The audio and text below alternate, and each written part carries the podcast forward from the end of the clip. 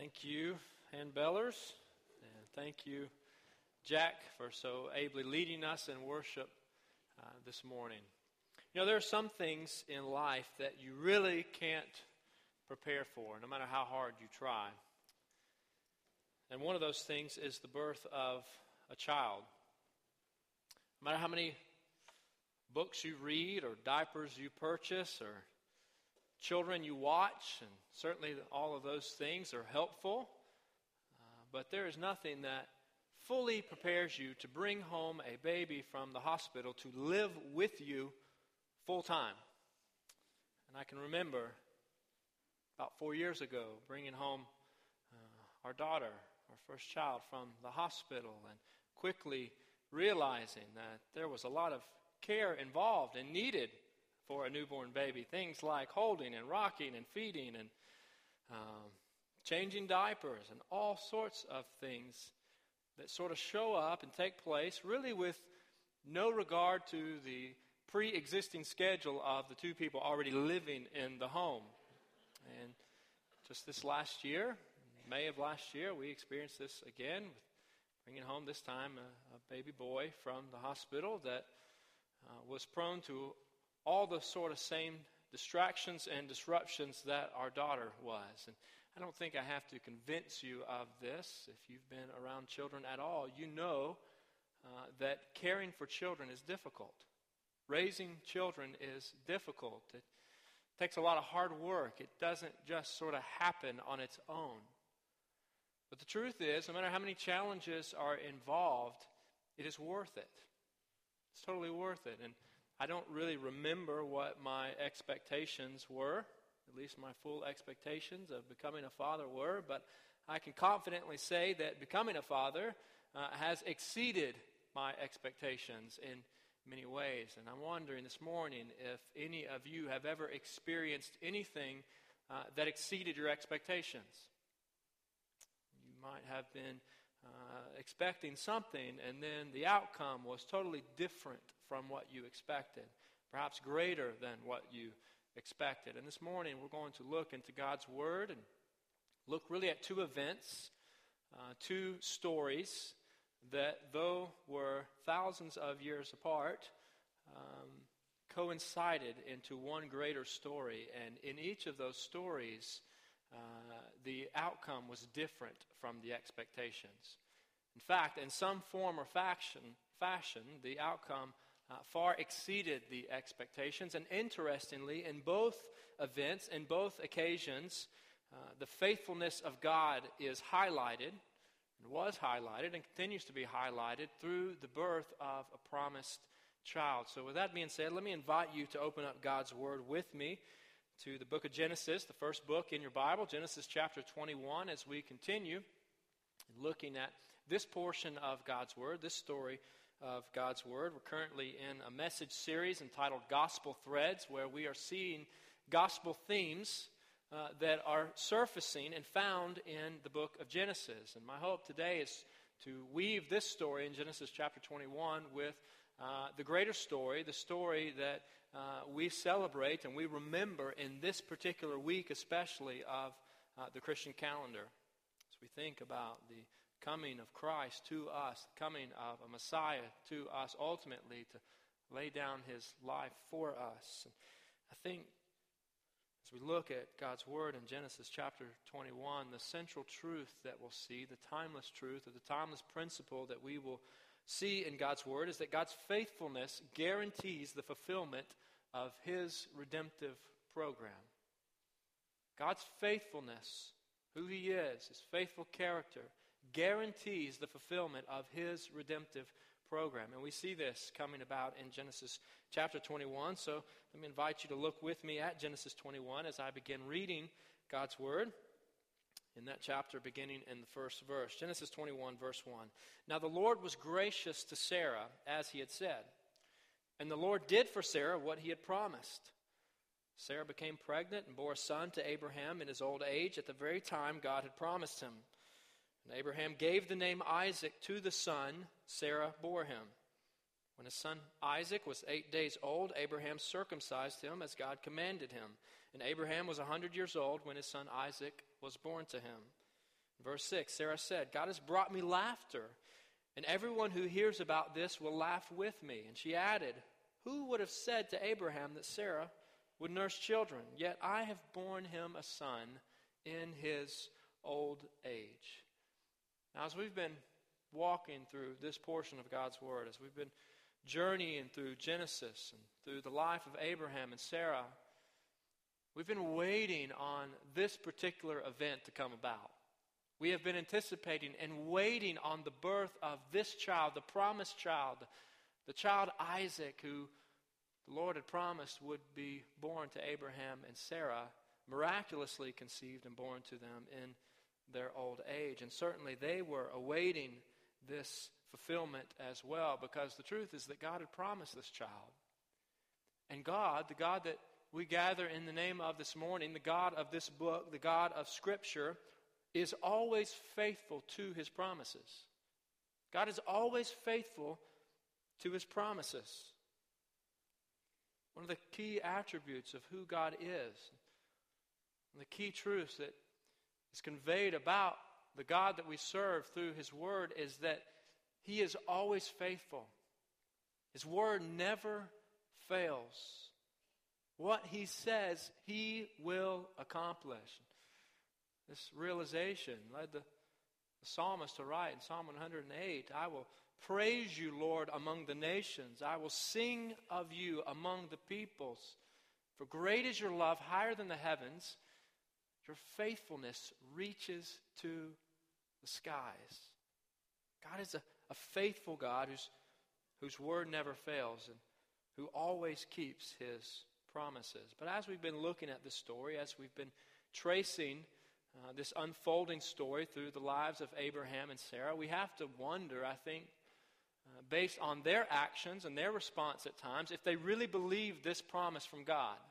They really believed that God was going to deliver uh, on His word here. And we know from chapter to chapter and story to story within this greater story that they sort of oscillated between uh, deep trust and faith in God to fulfill the plans that He had said He would fulfill through them and, and a lack of belief in his plans. And we've read about their dishonesty multiple times, putting their own marriage in jeopardy. And we've, we've read about their lack of faith in God to provide a child for them, leading, leading them to, to look for an alternate way to, to have a child through Hagar. Another child being born that was the result of, or that led to great tension within their marriage and certainly great tension within their family.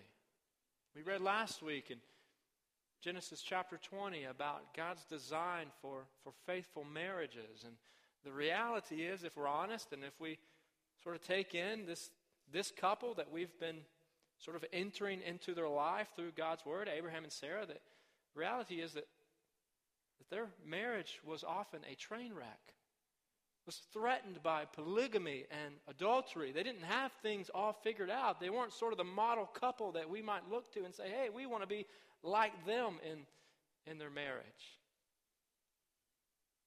It makes us wonder, I think, if we're truly honest, if God really knew what He was doing, selecting this couple to be the spiritual ancestors of His people. But the reality is, God knew exactly what He was doing. Because it would be God's faithfulness, not, not their faithfulness, not their giftedness, not their obedience. It would be God's faithfulness that would show up in their lives in order to accomplish and fulfill his redemptive program.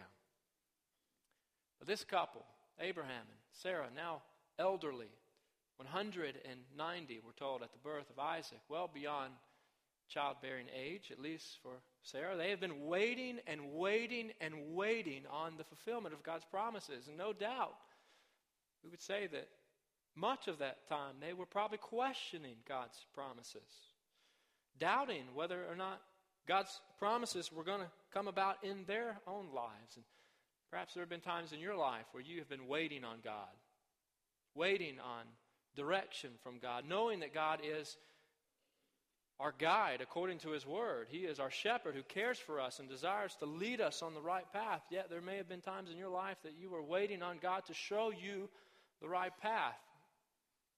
Perhaps knowing that God is a great healer according to his word, capable of all things. Perhaps there have been times in your life when you have been waiting on God to heal. Or knowing that God is provider. Maybe there have been times in your life when you were waiting on God to show his provision. And the truth that Abraham and Sarah probably didn't realize and that we often fail to recognize is that God's promises are fulfilled in his perfect timing. His promises are fulfilled in His perfect timing, not always in, in our desired timing or even in our desired way, but they are fulfilled in His perfect timing. They'd been waiting and waiting on a word from the Lord to be fulfilled, and now it is coming about. And in a similar way, the Jews in the first century, prior to the first century, and other converts to Judaism had been waiting and waiting on an expected Savior, an expected Messiah to come and to deliver them from bondage and oppression. In fact, many of them today are, are still waiting on Messiah to come and deliver them because they failed to recognize the true Messiah because he did not meet their expectations.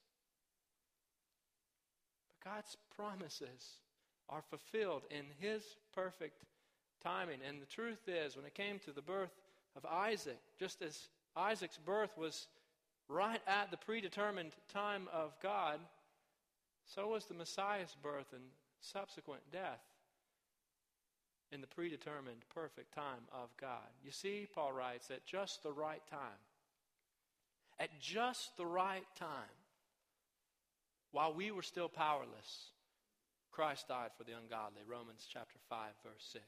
And not only was, was Christ first coming at the predetermined perfect time of God, but that same Christ, the Messiah, God in the flesh, our Savior, will come again. He will return according to His word, and His return will also be in God's predetermined perfect timing. Peter wrote in 2 Peter chapter 3 verse 9 that God is not slow in keeping his promises. In other words, he's not forgotten about his promise. He's not slow in keeping his promises as some understand slowness. Rather, he is patient with you, not wanting anyone to perish, but everyone to come to repentance. God's promises are fulfilled in his predetermined, perfect timing because he is faithful. And the truth is, for us as people of God who know the God of the Bible, who worship the one true God, God's faithfulness ought to, ought to lead to an incredible response from us. Firstly, God's faithfulness ought to prompt obedience. God's faithfulness is faithful character, His steadfast love ought to lead us to obedience. This is exactly what took place here in Genesis chapter 21 when Abraham realized that God was faithful here. God was faithful and delivered on his word, and the birth of this promised child came about. We read in verse 4 that Abraham named his son Isaac as he had been instructed, and he circumcised him on the eighth day as God commanded him. God's faithfulness led to Abraham's obedience. And this sounds very similar to what we read in Luke's gospel, the second chapter, when another couple, a young couple, far younger couple, other end of the spectrum, Joseph and Mary, welcomed the birth of another baby, Jesus, the Son of God, another one who was miraculously conceived and, and promised and born on earth. And we read in Luke chapter 2 that on the eighth day, when it was time for this child to be circumcised, they named the baby Jesus just as the angel had instructed them. God's faithfulness ought to prompt our obedience. And the truth is, on this particular Sunday, Palm Sunday, one week before Easter Sunday, the crowds welcomed the Messiah they praised the Messiah, saying, Hosanna, blessed is he who comes in the name of the Lord. They were ready to devote their lives to following this one, to adoring this one, to obeying this one, until he no longer met their expectations. Until they realized that he had not come to deliver them from political oppression and bondage under the Romans. He had come for a different purpose, a purpose that they didn't recognize. And certainly at the time, the vast majority wanted nothing to do with. The reality is, though, he came for a far greater reason. Whether they realized it or not, his mission exceeded their expectations of, of who he was, and it was no time at all. A few days later, as we heard read earlier, that they were, they were yelling, Crucify him. Crucify him. How do we respond when when Jesus doesn't meet our expectations. Because the reality is, we all have preconceived ideas about who God ought to be and about who Jesus is. And have you ever said or heard someone say, I can't serve a God who would let this child suffer in this way? Or I, I just can't worship a God who would allow people to go to hell? Or I can't worship a God who wouldn't intervene in my marriage that's falling apart or, or, whatever. I can't worship a God who you fill in the blank. And the reality is, Jesus doesn't always meet our expectations, but it doesn't change the reality that He is God. And that He is worthy of our lives, He's worthy of our obedience, He is worthy of our praise, He is worthy of our obedience, and God's faithfulness ought to evoke joy. That's faithfulness ought to prompt our obedience as His people, and our God's faithfulness ought to evoke joy in us. And this is exactly what we see in Sarah's life in verses 6 and 7 of Genesis chapter 21. Sarah said, God has brought me laughter, and everyone who hears about this will laugh with me. Previously, some time back, prior to this, about a year prior to this, Genesis chapter 18, we read about Sarah overhearing this promise of a a child. And what does she do? She laughs. That time, though, in disbelief, this time she's laughing in joy. She's filled with joy. She's filled with delight as she realizes that God's faithfulness has come about in her own life. She is filled with joy because she perhaps realizes that God's faithfulness guarantees the fulfillment of His plan, of His program. And the crowds that welcomed Jesus on Palm Sunday seemed to be filled with joy, yet it was a false joy because it didn't last. True joy is not dependent on outward circumstances. We know this according to God's word. True joy is dependent on, on knowing the forever faithful God despite present circumstances. Do you know the forever faithful God? And this week, of certainly every week, but this week and particularly, we as believers in Jesus Christ, as followers of Christ, as Christians, we ought to be characterized by a great and tremendous joy because of the mission of God that was accomplished on the cross in our behalf. Earlier, we heard the choir sing of the wonderful cross.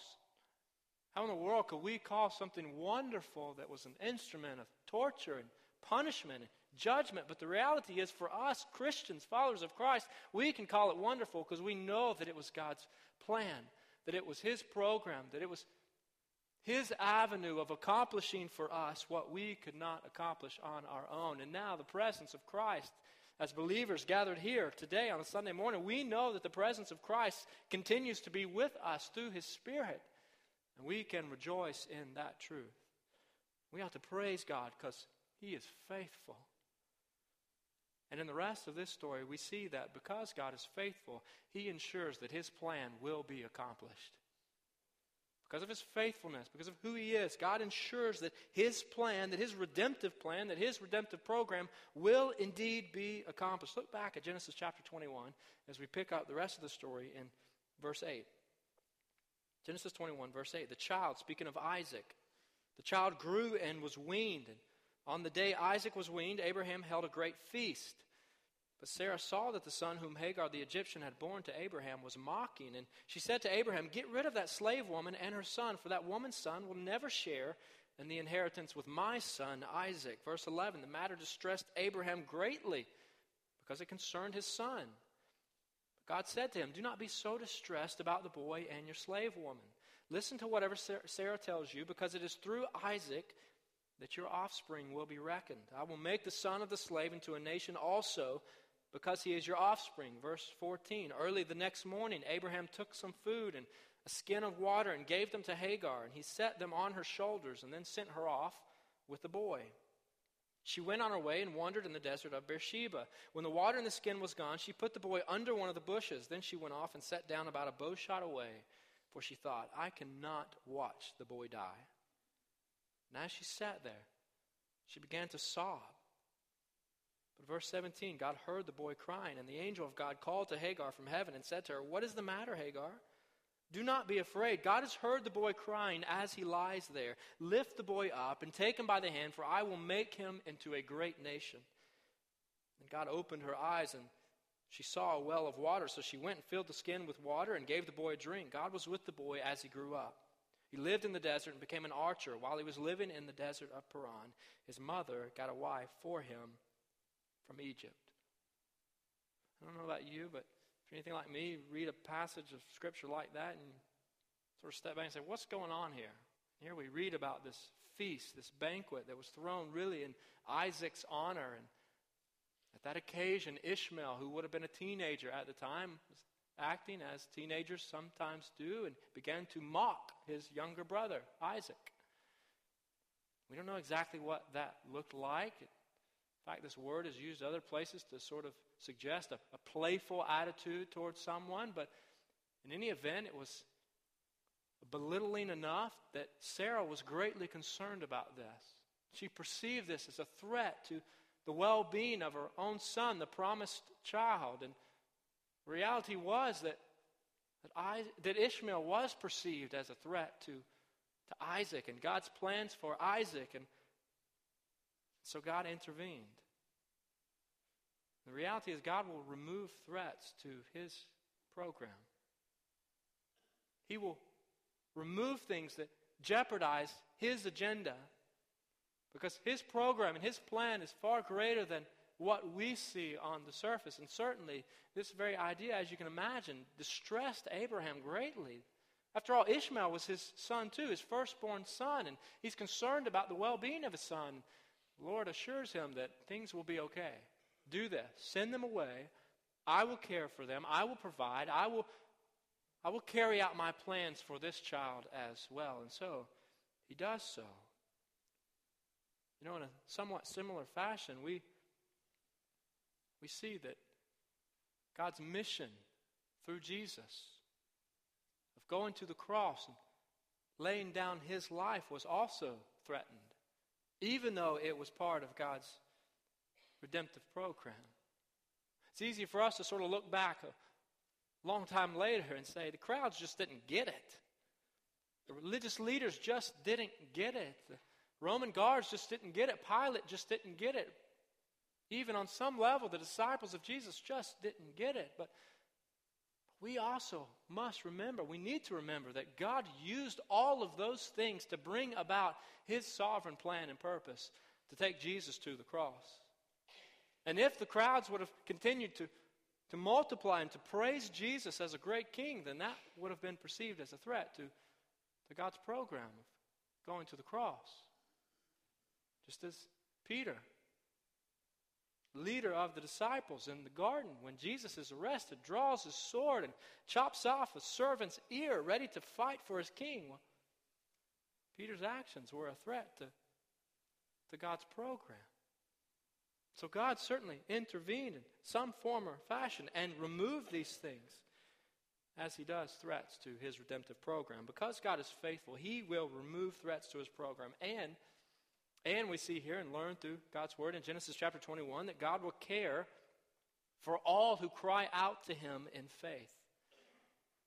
God that we serve, the God of the Bible, God who has orchestrated this great redemptive plan to save sinners is a God who cares for all who cry out to him in faith. He certainly cared for, for Hagar and Ishmael in a time of great distress.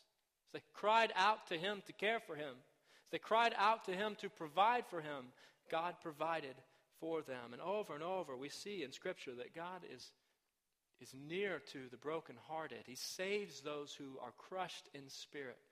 according to Psalm 34, verse 18, God hears the prayer of all, regardless of circumstance, regardless of situation, that cry out to Him in distress. Cry out to Him through faith. And I don't know what you're dealing with today. I don't know what circumstances or challenges or discomforts or hardships are present in, in your life. But the truth, according to God's Word, is that He invites all of us, regardless of circumstance, to cry out to Him in faith today and to know that He hears us and offers hope to us through Jesus Christ. I don't know if there's any sense of hopelessness and despair in your life because of circumstances you are facing, but if there's not presently in, in your life, no doubt you have felt such circumstances, and it doesn't take much to turn on the news and hear what's going on in the world on a local level or a national level or an international level, and to hear all sorts of hopeless situations and situations of despair from human trafficking to burglaries to murders to ISIS to plane hijacks to all sorts of things. But the truth of the God that we serve is that despite all of these circumstances, despite whatever circumstances that we may be feeling or facing today, He offers us hope through Christ. Jesus Himself, as He hung on the cross, day of His death, told a criminal who who hung next to him. Today you will see me in paradise, offering a criminal the hope of eternal life through Jesus Christ because this man had become had come to faith in Jesus Christ. Folks, God's faithfulness guarantees the fulfillment of his redemptive program. His faithfulness led him to provide through the birth of this child Isaac who would carry on the promised line would take many twists and turns involving many unworthy people to form a great nation of people that God would call his people ultimately to foreshadow and anticipate and to lead to the birth of the Savior, Jesus Christ, the Messiah, God in the flesh, who would ultimately go to the cross on our behalf. His mission was to redeem us from our sins so that we might be forever right with him. Folks, this is a grand story. It is a great story. It is a story of redemption. And when we read God's Word, when we read the Bible, when we read this book, let's read it with an eye for that story. Read the Bible for the grand story. You see, the Bible is more than just a collection of little stories that recount miracles and neat events and famous heroes and characters. And the Bible is more than sort of a compilation of rules and regulations. It's even more than just selections of verses and phrases that are helpful to us if we meditate on them or memorize them to pull out in certain situations. It is all those things, but let's not reduce it to any of those things because the truth is the Bible is a great and grand story of God saving a broken people who are lost and broken and helpless and hurting without Him. So when we read the Bible, let's read it to understand and to digest and to meditate on and to apply and to live in light of that grand story. Read the Bible for the grand story. Also, we're invited from the principles from God's Word to cry out to God in faith. Cry out to God in faith. Cry out to the one who is faithful with faith in Him, knowing that He hears your cries, that He knows your needs, that, that He desires to help you. He desires to care for you and to provide for you. Whatever anxieties or hardships or challenges or stresses that you may be facing today, know that God invites you to cry out to Him in faith, offering you hope always through Jesus Christ our Lord. Read the Bible for the grand story. Cry out to God in faith. And because God is a faithful God, He invites us to respond to His faithfulness. And we are called upon, based on who God is and His Word, to respond to who He is. And the reality is, He is a faithful God. And I want to invite you together. We have opportunity now to respond together to the the God that we worship, the God that we serve, the one true God, the one who holds the world in his hands, the one who has great power, yet is characterized by great grace. The one who is intimately involved in the affairs of our lives, the one who is always faithful. We're going to respond to him together collectively in just a moment by praising him, by adoring him, by exalting him. Let me invite you to do so and certainly respond as the Lord leads you. Know that I'll be down front as well if you would like to speak with me or if I can pray for you or if the Lord has laid any uh, faith related decision on your heart. Father, we are grateful for this morning. Lord, we're grateful for this day and the opportunity once again to gather with your people, to look at your word, to exalt your name, to, to praise you through song. Lord, we are thankful that you are a faithful God. We are thankful that your character is unchanging. We are thankful that, that you're intimately involved in our lives, Lord. Though you are the mighty sovereign God, you don't distance yourself from us, but rather you have come to us ultimately to rescue us. Lord, as we go about this day, as we go about this week, may we remember the great sacrifice of Jesus Christ. May we remember what it is that you have done for us out of love for us and accomplished through that sacrifice for us. Lord, we praise you because you are worthy. We thank you for your faithfulness. Hear our praises now, and it's in Jesus' name I pray.